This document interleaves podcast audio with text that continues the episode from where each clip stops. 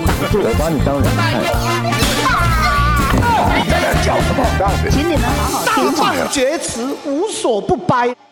回到大放厥词，我是杰克，我是布莱特。好，我这样讲是，关于这个囤积症，还有这个断舍离方面，这个你知道这个跟生活有关啊，所以我觉得是来聊一下。废话。不一定说要讲什么很分析式的或者是什么去探讨，对吧？我先问你自己会不会有那个比如说你买东西，你买 3C 好了，你盒子会不会留着？会啊，会留着。那你留着你要放在哪里？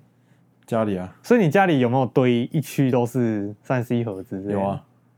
哇，很多吗？还好，就是我觉得这个东西之后可能会拿来卖的，我才会留。啊，你什么时候会丢掉？如果没有拿来卖的，你当下就丢。什么时候会丢？当下就丢啊！如果那些便宜的，就当下就丢啊。例如什么耳机？耳机算贵吧？就是一些那种 3C 什么按摩的啊，什么对不对？按摩的，对啊，像那个拔罐那个我就丢了啊。然后，那个睡眠仪那个我也丢了啊。CES 睡眠仪那个我也丢了。哦，你说那个会放电的那个？对啊。哦。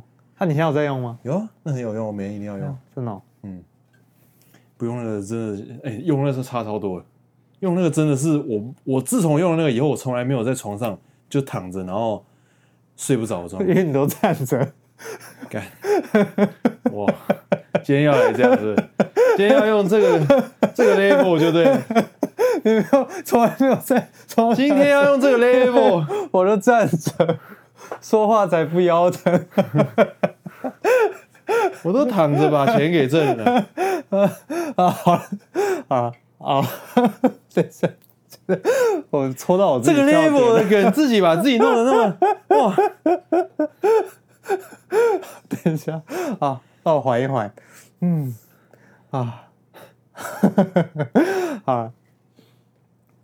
所以你盒子还剩很多吗？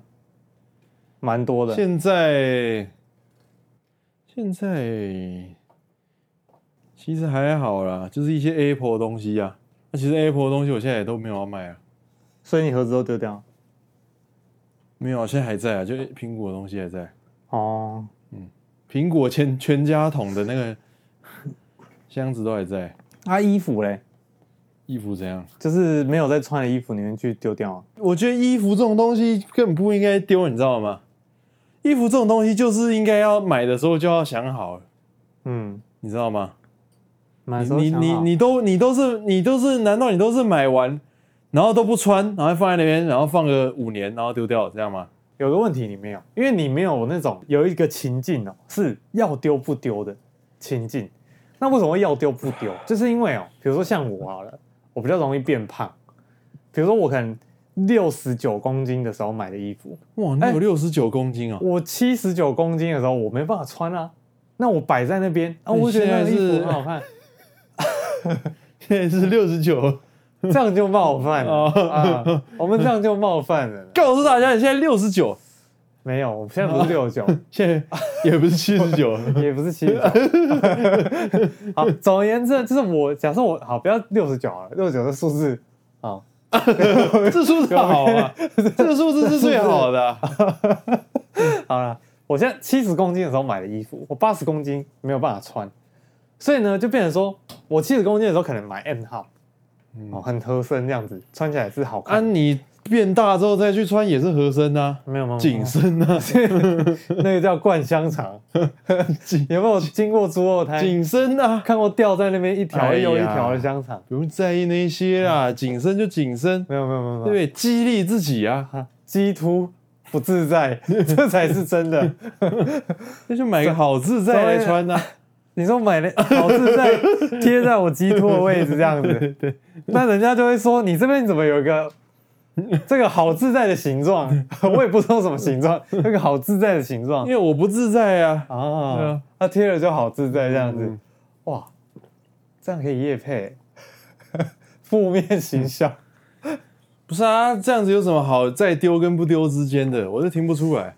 就是你买了一件好看的衣服，然后你很喜欢这件衣服，可能是外套也好，哦，或是 T 恤，哦，我知道了，你在等待你瘦下来，到时候再穿。我在等待那个浪潮，哦，那个回去退潮的那一天，哦，我体重退潮的那一天，哦，我迟迟等不到，我一直等，我一直盼，它就是不会来，啊，你懂吗？那不会来怎么办？那衣服就一直在我的衣柜待了一天又一天，对不对？所以你是衣服的问题哦，衣服的问题的话，我刚前面问你那个 3C 盒子啊，或什么盒子，那个问题我也有，你也有，对啊，衣服的问题我也有。那你怎么那么多问题？哇！那3C 盒子有什么好不能丢的？你告诉我。没有，就是应该说，我买来嘛，我就是第一个先当然是想说，就是你7天有问题，你要原包装嘛，哦。啊，现在顺便宣达一个衣服，你是说概念哦，3C 商品，对，就是你基本上啊，你买东西最好原包装都留着。可是7天内可以退的前提是你是线上购物啊。对，但是店家的话，如果说你包装都很完好，那你那个东西真的有问题，你包装完好的情况下，它比较能尽力的帮你处理，你知道吗？比如说换新或什么的，对啊，他有那个筹码可以去跟厂商谈嘛，嗯，就是说他可以去跟厂商说，哎，我这个东西原包装都还在啊，他买来拆了新的就坏的，嗯，对不对？那你们回去自己整新嘛，他比较好去跟厂商谈。嗯，那你今天拆的东西全部都丢掉，你只剩下一个东西来，那厂商怎么跟你交换货？你懂吗？嗯，所以原包装在还是有优势的，这是我待过那个零售业。那7天过后怎么还在呢？对，这个就是一个问题。这个就是我也不知道为什么，我的东西就是一直放，放着，我觉得也没有去丢它，然后后面就变得越来越多。你是不是觉得无法放手？对，无法放手。直到梦想到手，我就知道你要讲这个，是你先讲的，欸，哦。是我知道你要讲这个吧，哦，你知道我要讲这个，对对对，你知道，哦，我知道你知道我要讲这个，哇哇，那你就反将了一军呢，被套路了。好，反正总而言之，我就是堆了很多盒子。那你为什么会无法放手呢？没有，其实就是我没有找个时间去好好的一个一个把它清算。哎，这个要丢掉，没有，这个，我觉得我们要那个。好好的分析一下这种心态，因为一定有很多人都跟你受着一样的苦，对对不对？对，没错，有很多人都跟你一样承担着自己的孽，对，全身酸痛，需要，所以你都没有堆积症的问题，你都不会堆东西。你是想要说问到说我有堆积症，然后我来分析堆积症，这样是不是？分析我的堆积症之类的，或者是别人的嘛？你有没有看过有人有堆积症？你的亲朋好友有啊之类的，啊，有啊。谁？好了，谁不重要啊？他是怎样的堆积？堆积症这个东西哦，说实在，我是略知一二。堆积症有这种显性的，跟这种隐性的，我遭遇的。是什么？是这种隐性的哦，隐性的，对。它原本是显性的，嗯，但是呢，因为有一些压力，所以它逐渐缩小它的这个堆积症的这个范围，变成隐性的，嗯。它现在主要呢，大概啊，虽然其他地方也是有，但是主要它的主战场。就是堆积在冰箱里面、欸，可是这个还蛮多人有的，啊，这个像那种对，但你知道堆积在冰箱里面的问题，我认为是比堆积在外面还要大，嗯，因为冰箱是本身是一个很宝贵的空间嘛，嗯，你不管你家多大，除非你买3个冰箱，不然你那个一个冰箱就是这么大，哦，那你那么大。你都在放一些我们可以说是用不到的东西，哦，用不到的食物来讲的话，或者说不该用的食物的话，嗯，那它是不是就挤压了你那些该有的那些食物的空间？嗯，对啊，所以在这个情况下，我认为这个是比堆积在外面更严重。啊，现在有这样的问题吗？有啊，现在还有，有啊，我以为已经好很多了。不，我讲是说，他以前是其他地方也，就现在也不是没有啦。嗯，就是说，它整体会有一个一定程度的收敛。嗯，但是在我认为，在一个比较正常的标准来看，这还是很明显的一个囤积的问题。你知道我阿嬷有这个问题，那个冰箱就是叫做阿嬷的冰箱啊，都是长那样啊。我阿嬷的冰箱，你知道它是什么逻辑吗？它就是买东西回来，它就是每天，它那个时候每天都会去逛菜市场，每天就是我以前就是买这么多菜，我现在家里没有人跟着我一起生活，我自己一个人住，然后可能偶尔儿子回来吃饭，但他还是买那么多菜，他就是怕，就是讲说怕别，就是你来的时候没东西吃，但其实你知道有时候是一种那种跋扈，你知道吗？就是我去逛菜市场，这些朋友我都认识啊，我每天都买一个猪肉满福宝粥啊，那我今天来我一样啊，我跟平常一样啊，我就是再买一个猪肉满福宝，我每天都买一个猪肉满福宝。那久而久之呢，你家里的人没有办法消化那些猪肉满福宝，这是一种，它就会越来越多，越来越多。这是一种牺牲自己，这个照亮他人，造就经济发展的一个行为，你知道吗？我觉得这个行为哦，就是任何关系哦，包含这种东西，这种牺牲都是不太好的，你知道吗？嗯，然后就是维持这样，然后到后来哦。我觉得你遇到那个状况，我不知道有没有那么严重。我阿嬷那个冰箱哦，是真的后面真的打开都是恶臭味的那种。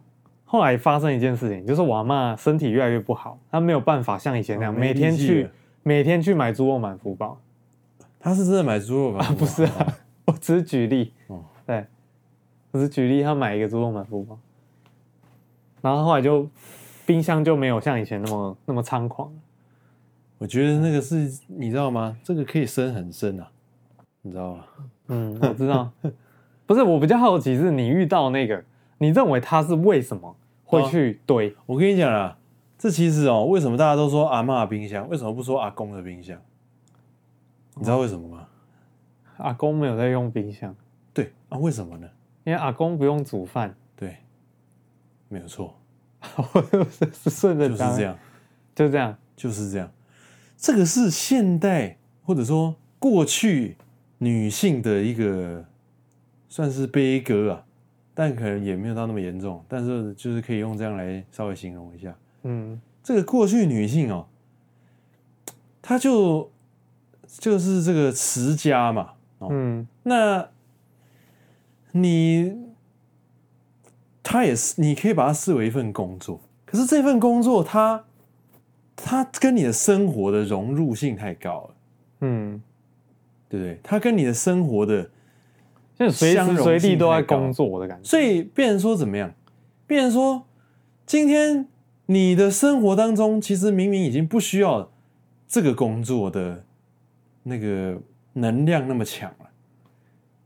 就比如说，你小孩已经搬出去啦，啊，哦，你可能老公也死啦，啊，什么之类的，嗯，哦，那你。可是你还是有那个能量，你之所以还有那个能量，是因为你还要去维持，嗯，你的工作，以得到你的那种成就。可是你知道得到你的，你知道这种人其实，我觉得他有一个会转变到后面会有一个很可怕的状况，就是哪一天哦，他如果连这个能量都没有的时候，他就会。这个就是我讲的，这个才是真正的我讲的，就是这个过去女性的悲歌。嗯，就是真的，我其实真的有时候哦，我也不知道要怎么，就你会说啊，你这些事情，你干嘛要一直就是一直做这些没有意义的事情？因为其实到最后都会变成像是没有意义的事情。可是呢，好，你让他不要做这个。那他要做什么？对啊，对啊。下一个问题是他要做什么？他又不知道说这个世界有哪些事情可以做，然后或者是他可以被允许去做那些事情，因为他已经习惯了。其实有时候甚至是就是不是他不被允许，也不是他不知道，而是他不敢去。他就很像你一个老师傅或者老公务员或者什么，就是你比如说做同一行做很久了，你也会有那种感觉啊，你也会有那种哇，我从小到大就是做这个做20-30年。做40-50年啊，我就只会做这个啊。对啊，对啊，我都买了3-4间房啊。这种老师傅不是都超猛的吗？你那什么老师傅啊，这么厉害？有啊，我认识那种，我认识做武士刀的，是不是？就是真的很猛的老师傅。嗯，最猛的老师傅就是这样，画那个法拉利那条线的那个老师傅。哦，对对对对对。对啊，你是什么老师傅这么厉害？中国那些光雕的老师傅也有机会、啊、哦，那刻印章的都有机会啊。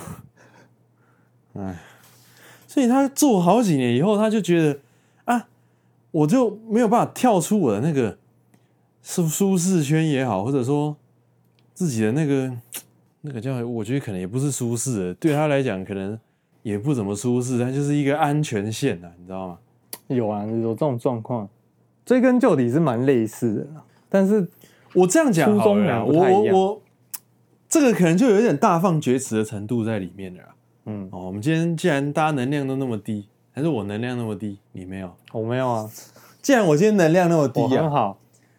哦，我就来放一个词哦，从我的屁股嘴里面放一点词出来，嗯，提振一下我今天的士气。好来。我认为啊，这个家庭主妇来讲，我认为啊，他这个生涯一个 career， 我们用一个生涯来讲，嗯，就像一个篮球员有一个生涯，然后一个公务员有一个生涯，家庭主妇这个生涯，他需要发力最累的阶段，其实是什么阶段？就是小孩生产可能还不是最累的时候。最累的时候是带的时候啊，我一开始最用力，那个发力是物理上，对，我说的是就是包含身心方面哈、哦。我认为发力最累的是养小孩那段，对，就是小孩在就是0-6岁的时候，甚至0到。嗯，可能要，我认为可能要到对，要可能要到成年才比较。不过我说最累啊，假设我们现说在最累，但是0-6岁，大概就是考上高中的时候。哎，我也这么觉得。对，因为考上高中，大概就定了这个小孩他可以考上什么大学，大概是这个概念。所以你不用再去一直盯他什么东西了，大概是这样。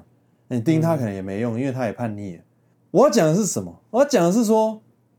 在这情况下，在你过了那一段期间以后，我认为家庭主妇的她辛苦的量就不会那么高，你知道吗？嗯，就是很多人，我这是在讲什么？我是在针对一些什么人在讲？我在针对一些人说，家庭主妇是世界上最辛苦的工作，比出去外面工作还要累，嗯，等等这些。我在针对这样子的论点，我在做一个算是评论。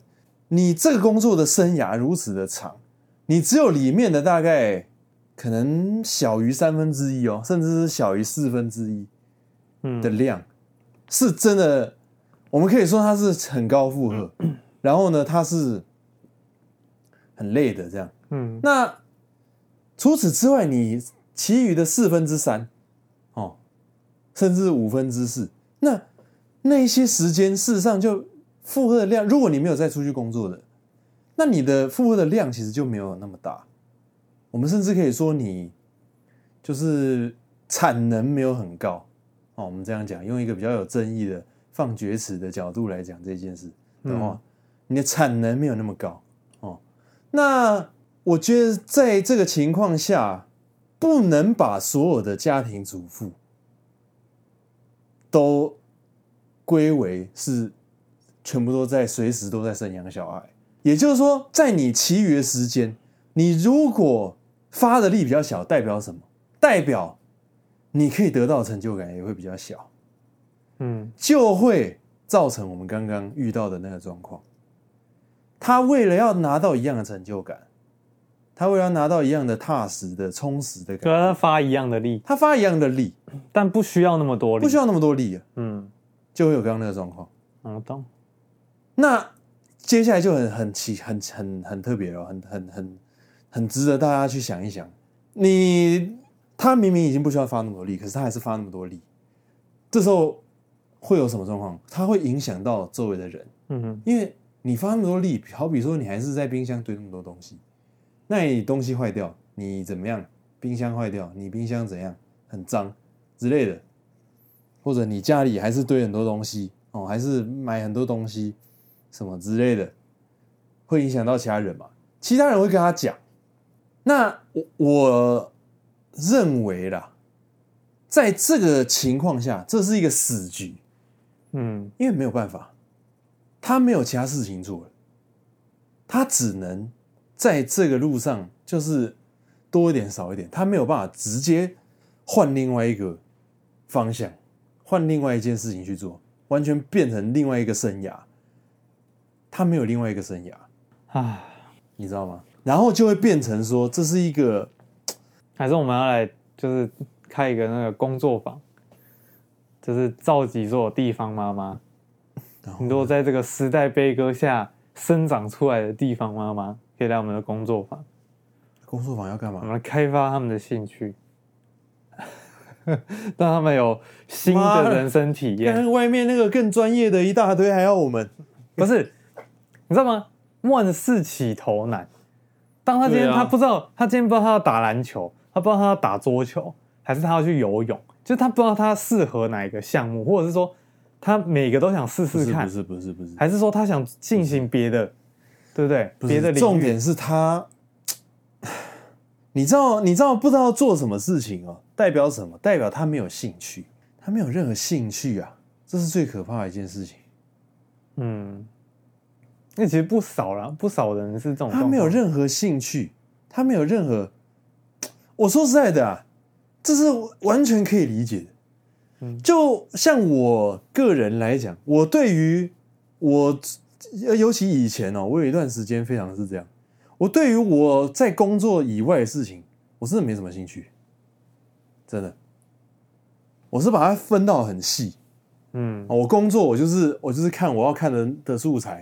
我写我要写的素材哦，然后呢，我娱乐我就是只有一个管道，我就是看那个娱乐哦，我就是接触这个娱乐，好，就这样。我娱乐我不会去做其他的事情，什么什么什么拓展什么东西不会。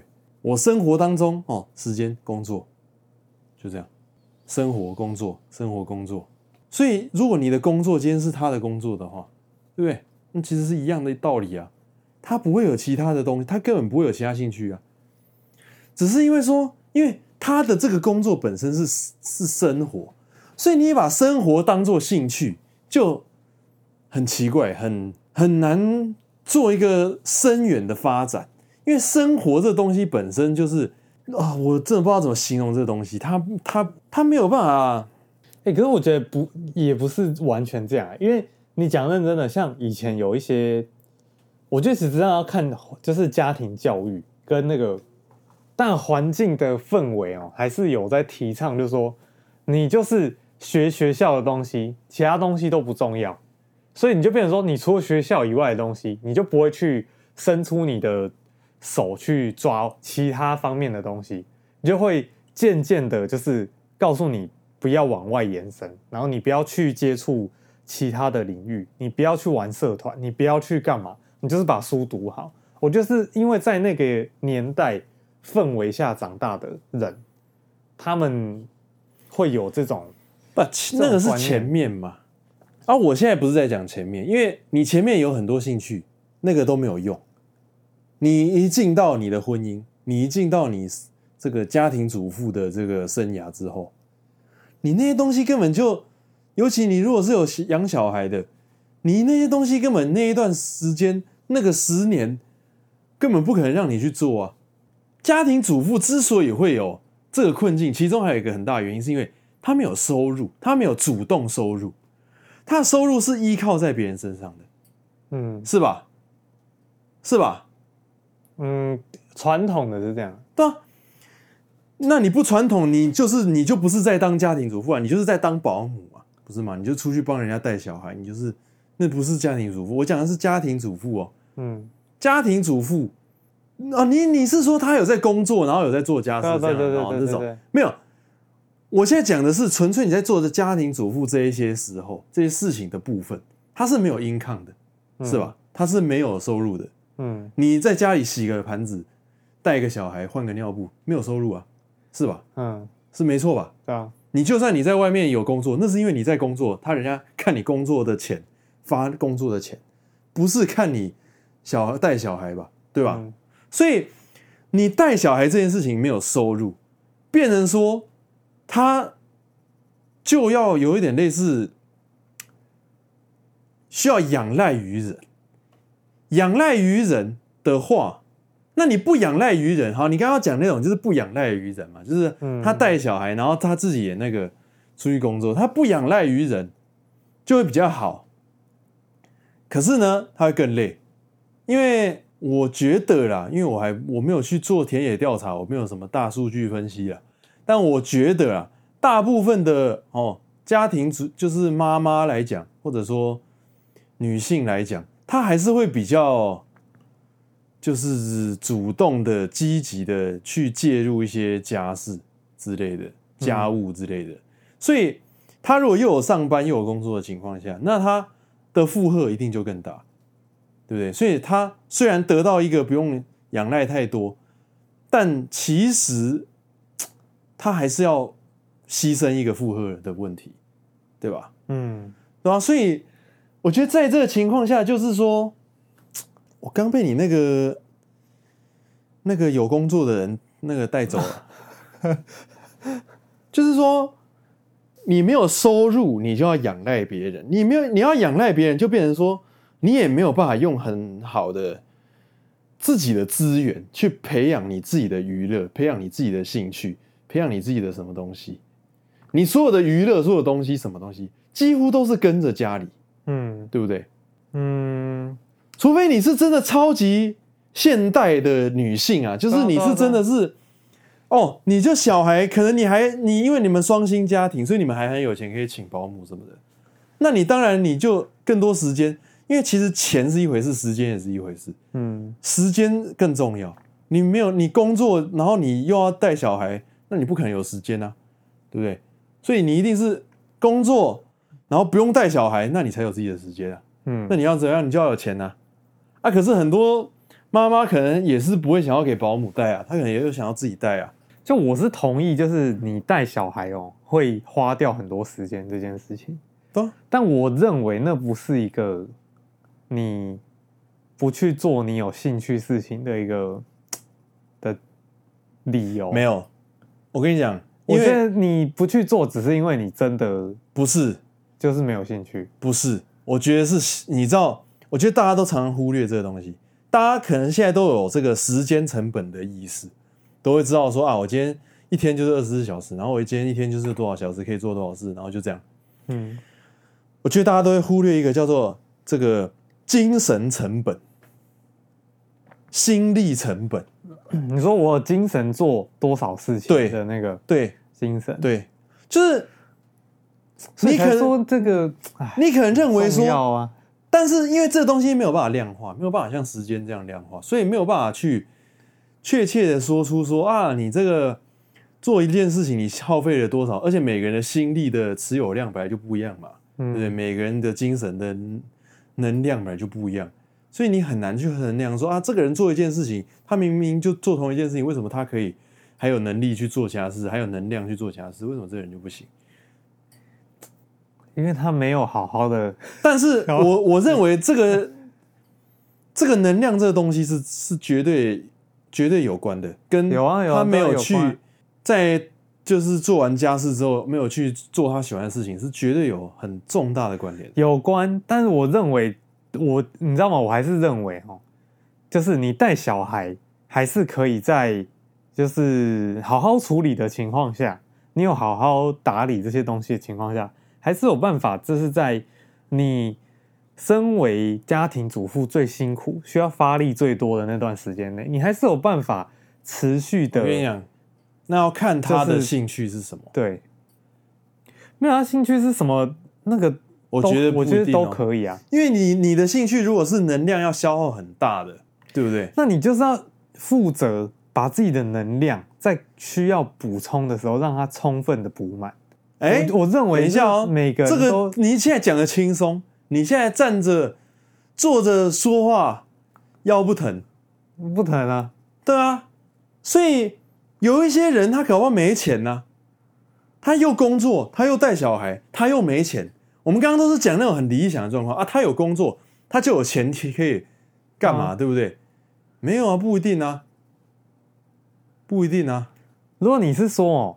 他没钱吃的好的营养他吃不到，他没钱去做他想要做的兴趣，那个搞不好花钱的兴趣啊，嗯，他没钱去，甚至要从一个地方到另外一个地方都不一定有钱。没有，我跟你讲，你如果是指哦身体能量这种东西，你其实也不用任何，你不用出去，你只要去好好的，你知道吗？你是说买个送波这样？不用，你连送波都不用。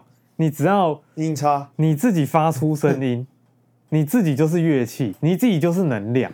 你只要让你的自己能量，你讲那个就太远的东西嘛，那个一般人根本不会去弄。没有，我跟你讲，最便宜的办法是什么，你知道吗？不是便宜不便宜的问题，是他们根本不知道。对，零成本，你打开 YouTube， 然后你去找那种就是关于能量的那种声波什么的，你就去听。不是啊，现代人哦，这个灵性基础极度没有的那个社会氛围底下，那个一般人不会啊，在我们红，然后他们听到我们这一集以前，他们不会去干那个事情啊。对，但我跟你讲，那个是我认为你真的是穷到爆，然后你没有任何手段去上课，或者是去买一个优质的能量补。而且我跟你讲啦，哦，首先哦，你要想哦，我们现在都是用我们的那个同温层在想，都是用我们可以不要说同温层啊，可以感知到的那些人在想，嗯，这些人是至少都是什么人？都是这个，你要想嘛，你要会去听 Podcast， 你要去听 Podcast 的人，那个 sense 就跟一般人就不一样，就跟那个北车外面那些就不一样了。北车外面那些就会去听 Podcast 吗？我是觉得不一定，应该是不太会。哦，对啊，是不太会。那你要去听 Podcast， 然后你要知道说啊，灵性。然后我要知道能量，还要知道有人这个精力成本，还要知道这些东西。你要知道这些东西，就北车外面那些，他应该也是，对不对？很难。那没有，他也不需要啦，说实在，我现在讲的是说，那你看嘛，为什么他会沦落到北车外面？就是因为他这些东西他都不知道，所以他一步一步走啊。那一些家庭主妇为什么？或者说任何人啦，只是说因为我们今天主题在讲家庭主妇啦，任何人为什么会沦落到说完全没有心力去做自己想做的事情，也是一样的道理啊。他什么的这些他都不知道啊，所以你现在在预设说啊，他们其实就只要来做这个做那个，其实那没有意义，因为他们根本不知道。好啦，我知道了，选我当总统，选你当总统，我每个人发一支音叉。你现在想当总统了？我怎么不知道？我每个人发一支音叉，那你怎么不要0到6岁国家养掉了？每一发一支128，跟你讲啦，拉128一直敲。对，我跟你讲啦，你0到6岁国家养，搞不好还对他们来讲还比较有帮助。没有，那个叫吃药，你知道吗？就是那个是转移，那个至少可以转移他们的那个负担到国家养，治标不治本啊。也没有不治本啊，也算有本啊。治本就是本来那个很多哦，我们在成长的地方，很多地方都是治很多的标就治本啦，啊，所有的标都治好以后就本就治啦，啊，对不对？那个就算是我们啊郭爸爸来，所以你0到99岁国家养，哦，对不对？所有大家灵性集体提升，我跟你保证，哦，跟你讲，因为你完全不用担心任何就是物质的问题，对啊。你知道吗？灵性的提升哦，以人类的文明来讲，对啊，接下来要普遍的人类的灵性都会知道说，我要去做提升，我要去感受这些东西。那是在你物质已经很健全的情况下，那个在什么？那个在大 AI 时代啊，就所有那个人工智能哦、都做起来，人都不用再工作，人都不用再去做任何事。大 AI 时代那不止啊，那个我们讲那个绝学无忧都可以了，那算什么？对对，那时候大家就要来小佛寡民都已经有了，那算什么？小劳勃道你也有、啊。上一集那个三缪啊，如果听到你刚刚讲的，他就会说啊，这个东西哦，也是属于这个 M 型化里面偏那个比较那个高的那个层级的那些人，他有帮他想到了，对不对？所以跟你讲，那没有意义啊啊！所以嘛，一人发一支音叉，回家开始打。好、哦，法律规定，而且我跟你讲啦，要敲音叉还要怎么样？还不是敲一次，敲两次，你要天天一直敲，要天天一直敲，天天一直敲啊！如果一开始那些连这些基础的概念都没有的人啊，他敲个几天啊没感觉啊就不敲了，对啊，你发了有屁用，对不对？啊，还是我们要弄一个那个像警卫们那种暗杀部队啊，他们每人包包里十几支音叉，然后就是夜里潜到你家，在你睡觉的时候敲，然后敲在你身上那样，偷偷帮你补充能量，这样子，像那个圣诞老人一样。妈，那你那个，我跟你讲啦，那样子的那个国家的花费更高，你还不如零到6岁国家养，你还不如零到30岁国家养，搞到都不用那么多钱。不是啊，零到30岁我很亏、欸，我快到了、欸，我很快就领不到了，不行啊，要再久一点、啊。没关系啊，你都总统了，对不对？你都总统了还怕什么？我总统我就不用想那么多了，对，我就领月俸，我就可以对开开心心过生活。啊，错了，总统没有一个总统是开开心心过生活。总统如果开开心心过生活，代表他是他妈的废物啊，代表他觉得有大问题啊。世界上任何一个总统如果是开开心心过生活，代表他有大问题，真的吗？真的啊。那你觉得这个西岸的领袖？哎呀，你看他那个样子都快死了，那看起来都已经都快得癌症，都快死了，那绝对也不开心的啦。那我们俄罗斯，你去看他，你去看那个这个习总书记，他年轻的时候的样子跟他现在的样子，你去看马英九年轻的时候的样子，再看现在的样子，你每一个你都对照，你就知道，看每一个看起来都好像都。有人说，一般人明明八年之后也不会变那样。哎，那有人说，如果你觉得你今天心情很差，你就去查马英九游泳的图片，你会觉得今天好过一点。马上来查一下，我现在看我能量有点低，你就觉得哇，我人生充满希望，真的假的？你去看一下，这么厉害啊？对啊。哇！你是啥马英九游泳？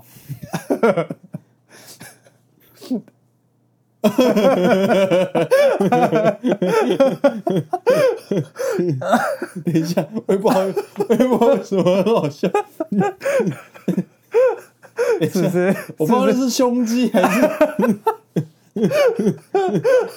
等一下，为什么会这样？为什么会这样？好，现在好热啊！我他妈，是不是？如果你觉得今天心情很差到不行，拜托去搜寻一下马英九游泳。哎，我怀疑那是胸肌耶！哦，我跟你讲，我看过比那更惨。我记得有一张。好像不是游泳的，哎，可是不对啊，那一张也是像游泳一样啊，但我竟然不是那一张哎，我有看过一张更惨的，有更惨的，你往底下滑，你看一下，没有啊，我只看到这个啊，这有更惨吗？哦，差不多都很惨，嗯，怎么样？有没有个47？有，蛮开心的，蛮开心的，直接实测，哇，有用哎，有用，你知道吗？我连看你那个荧幕我都还没看哦，我光是想到那个画面，你正在看的时候，我一同想到那个画面，我已经很快乐了。不是，哎，他那应该是真的肌肉，我觉得，因为他没有那个脂肪的问题，所以他应该没有糖尿病的问题，所以我觉得大家听到这边可能一定都会很好奇，一定都会去查一下。我也忘记我等一下，他这个说他这有一间诊所的网站，他上面就写说老年性男性女乳症发生率随年纪增加而增加，所以他这个是真的是男性女乳吗？应该是哦，有，我觉得应该是。好了，虽然这样笑人家哦，好像不是很道德，但是就做功德嘛。我们那个英九八八大侠，可是他没有那个啊。哎、欸，可是我觉得他的乳晕没有变很大。你不要这么细，因为男性女乳症是女乳晕会变大，你知道吗？哦，这我不知道、欸。所以、多大？砂锅大剪刀那么大。3-4楼那么大了，什么都3-4楼，你什么都3-4楼，3-4楼那么大了，哇！你怎么都扯3-4楼啊？对啊对啊对啊，哇，没有啦。其实我在想哦，我刚刚其实在同理他，你知道吗？我在想，如果我是他，我这样子被两个就是两个这样，对他来说小朋友，你不要那么快就在反省好不好？对，没有，我说我会很开心，因为我的东西。给别人带来快乐、哦，你自我安慰，你不是反省。我觉得我会蛮开心的，就是我已经都离开职位这么多年，然后我可以带给人家世人欢乐，你知道吗？我比现在一些台湾拍的，其实你知道马英九他，我觉得他的全盛时期是他应该说他最，你说哪一部分？不是胸部啦，我是说他这个对于这个，我觉得他对于年轻人最有吸引力的时期，是他卸任的时候，真的，是哦，真的，为什么？因为他那个时候才真的放开，你知道吗？他才开始拍一些那种好笑的，不是他不是衣服放开了。抱歉，他本来就放开，他本来就放很开。他以前就跟人家讲说他没穿内裤、哦，对，看，对，就开几张图片要有个心理准备。你看接下来3天，脑中都会不定时的出现这个照片。他以前就放很开了，他以前就对跟原住民说：“我把你们当人看。哦”也是我们骗在我们片头。对，你知道我一开始以为那个声音是你的声音因为你的声音跟你讲那句话跟那个片头的声音，我觉得超像的。还好吧？我觉得超像。哦，所以其实可以我自己录。对，你可以自己录。我觉得他最。那是放开，他也没干嘛。他有拍那什么马大九的那个影片哦，我好像有印象。然后他有什么，反正他每年好像都会写春联啊什么，然后都会拍一支影片，然后拿去送人什么的。你知道他写春联的时候，我仿佛可以透视他的衣服。为什么？你很烦呢，我一直透视人家衣服好不好？你很变态耶，回不去了，回不去了。你怎么那么变态耶？我是那种变态啊，他真的老蛮多的，对啊。我想到我小时候看到他真的是老蛮多，真的是蛮憔悴。而且他当总统那几年，真的是越来越憔悴。讲到这，我就不知道，假如柯文哲当总统，他还可以变怎样？多憔悴！对，他还可以变怎样？他已经跟他当个台北的市长，对，哇。他已经他老了10岁了吧？他现在这个已经是他，我觉得应该已经极限了吧，不能再更老了。